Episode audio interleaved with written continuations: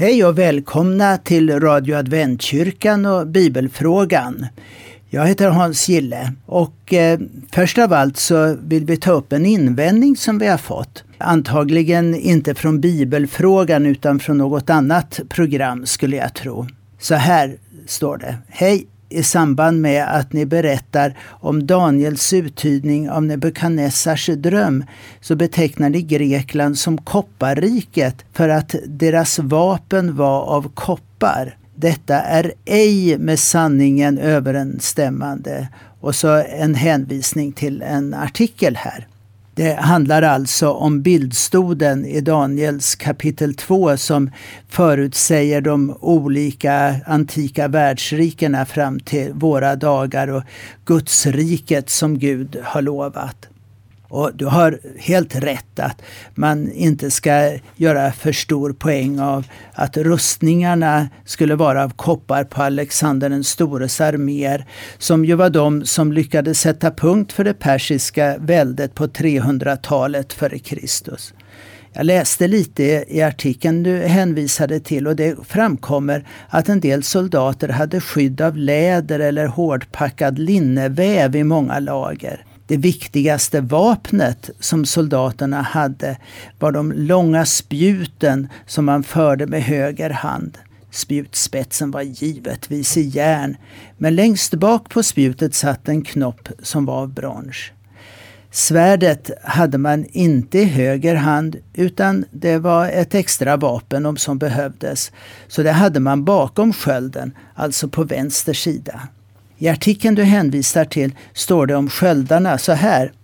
Det var en utbuktad träsköld klädd med brons på utsidan. Och på Google fann vi detta. Deras utrustning var tung, framförallt skölden som var tillverkad i trä och brons. Med andra ord, det verkar inte vara helt fel att soldaterna använde koppar i sin rustning, men vapen av brons och koppar är knappast framgångsrikt. Nu är det så att vers 39 i Daniels kapitel 2 ger oss faktiskt hela poängen. Efter dig uppstår ett annat rike, ringare än ditt, och sedan ett tredje rike av koppar vars makt omfattar hela jorden. Det fjärde riket ska vara starkt som järn och så vidare.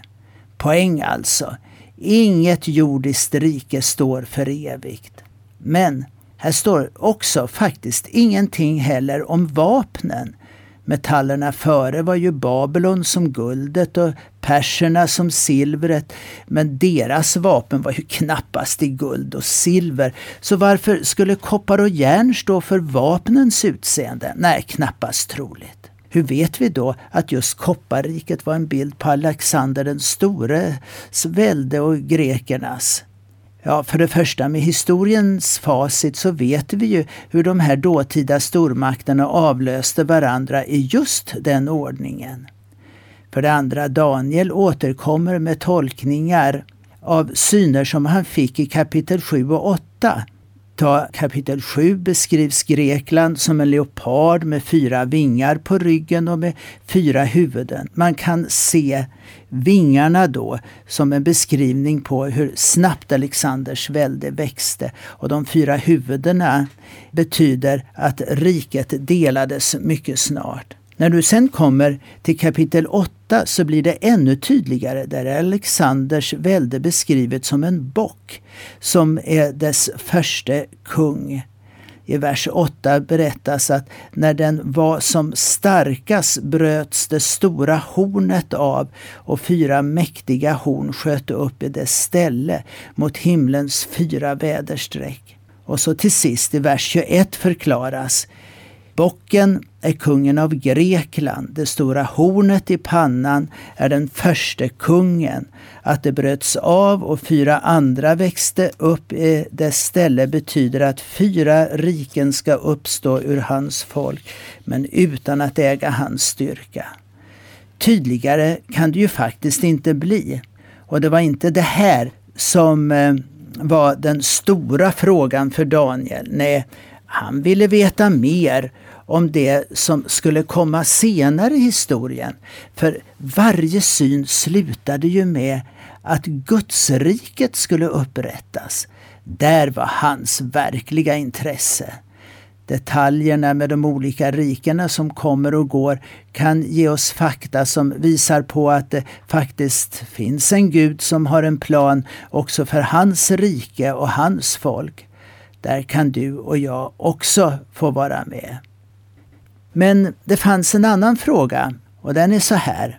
Jag har en bibelfråga som kanske är för omfattande för ert kvartslånga program. Men jag skulle gärna vilja veta vilka bibelställen i Gamla testamentet som tolkas olika av judar och kristna och på vilket sätt de tolkas olika. Det finns många texter som tolkas olika men samtidigt så var jag faktiskt glad att vi hade så mycket gemensamt. Och jag tänker nu på en resa till Israel som jag fick möjligheten att vara med på tillsammans med en del andra pastorer. Guiden vi hade med oss på våra turer var en judinna uppvuxen i Stockholm men nu bosatt i Jerusalem. Och gång på gång trodde hon att hon skulle utmana oss med olika synsätt. Men mycket ofta kunde vi bara nicka jakande och bekräfta.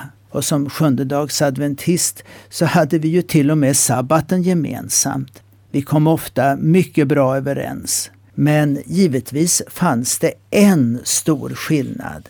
Jag kan naturligtvis se att det finns många textavsnitt där det är olika tolkningar. Men det är rätt omöjligt att räkna upp dem och även om vi tog många program i anspråk så skulle vi inte klara av det.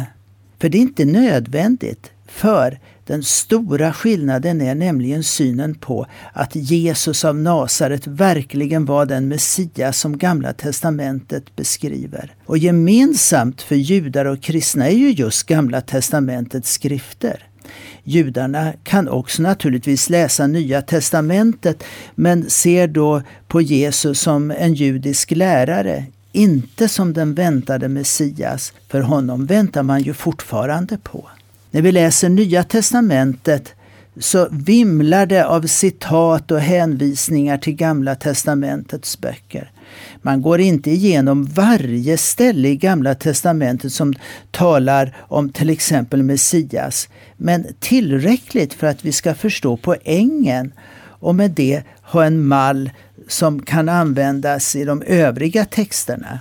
Bara ett par exempel. För det första i Gamla testamentets texter om offersystemet i templet så hade ju de sin uppfyllelse i Messias som gav sitt liv till syndernas förlåtelse. Johannes döparen sa om Jesus, se Guds lamm som tar bort världens synd. Och fortsätter vi till vers 29 Jesus sa lite senare också i Johannes 2 och 19. Bryt ner detta tempel så ska jag inom tre dagar låta det uppstå igen. Och vers 21. Men det var om sin kropps tempel han talade. Så Jesus är templet personifierat. I vår bibel så har vi ett helt brev som tar upp de viktigaste detaljerna när det gäller tempeltjänsten och prästerskapet. Det har fått namnet Hebreerbrevet. Jesus är inte bara offret, han är inte bara templet utan också vår överste präst. Inom judendomen så lever hela tempeltjänsten kvar i de böner och texter som man läser i synagogans gudstjänst. Och det är vissa starka krafter som också vill bygga upp templet igen. För det andra så har vi Gamla testamentets profetior om den kommande Messias. Till exempel Jesaja kapitel 52 och kapitel 53 som handlar om Herrens lidande tjänare. Återigen är tolkningen för de kristna specifikt på Jesus. Men det finns också många texter om folkets och Jerusalems storhet, till exempel i Jesaja kapitel 60 och framåt. Den vanliga judiska tolkningen gäller staten Israel. Här skiljer sig också den nytestamentliga tolkningen. Det finns en andra fas där, då Messias kommer tillbaka i hela sin himmelska makt och härlighet och till sist upprättar det himmelska Gudsriket. Och här har du återigen en hel skrift i Nya testamentet som förklarar vad som hänt med profetiorna om storheten och makten. Jag menar nu Nya testamentets sista bok, Uppenbarelseboken. Jesaja, han talar om det nya testamentets härlighet. Ta till exempel Jesaja 54 och 11. Jag lägger grunden med safirer. Jag gör dina tinnar av granater, dina portar av beryller och hela staden av ädla stenar. Så jämför nu detta med Uppenbarelseboken 21 Vers 18. Muren var byggd av jaspis och staden var av rent guld som var som rent glas. Grundstenarna i stadsmuren var av alla slags sköna ädelstenar. Den första grundstenen var en jaspis och så vidare. Hela idén i Uppenbarelseboken är att allt det som aldrig uppfylldes i profetiornas förutsägelser om ett kommande fantastiskt Jerusalem, det har nu fått sin uppfullbordan i detta himmelska Jerusalem. Och låt mig poängtera igen, tillbedjan är inte knutet till ett tempel utan till personen. Uppenbarelseboken 21 och 22. Något tempel såg jag inte i staden. Ty Herren Gud, allhärskaren, är dess tempel.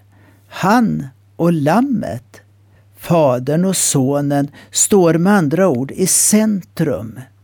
Och så, så måste det få vara för oss också. Och jag hoppas det får vara det för dig med.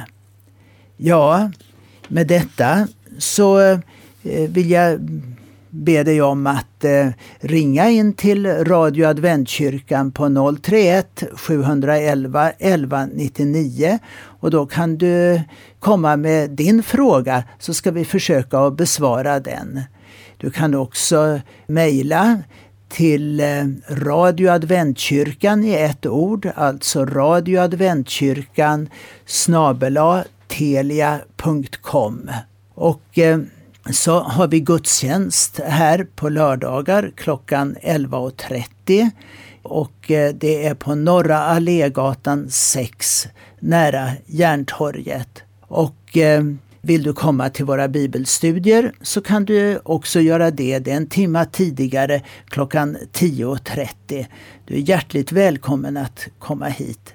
Och eh, och så vill jag bara säga det att du har lyssnat på Radio Adventkyrkan och eh, det är bibelfrågan och jag som har svarat på fråga idag heter Hans Gille.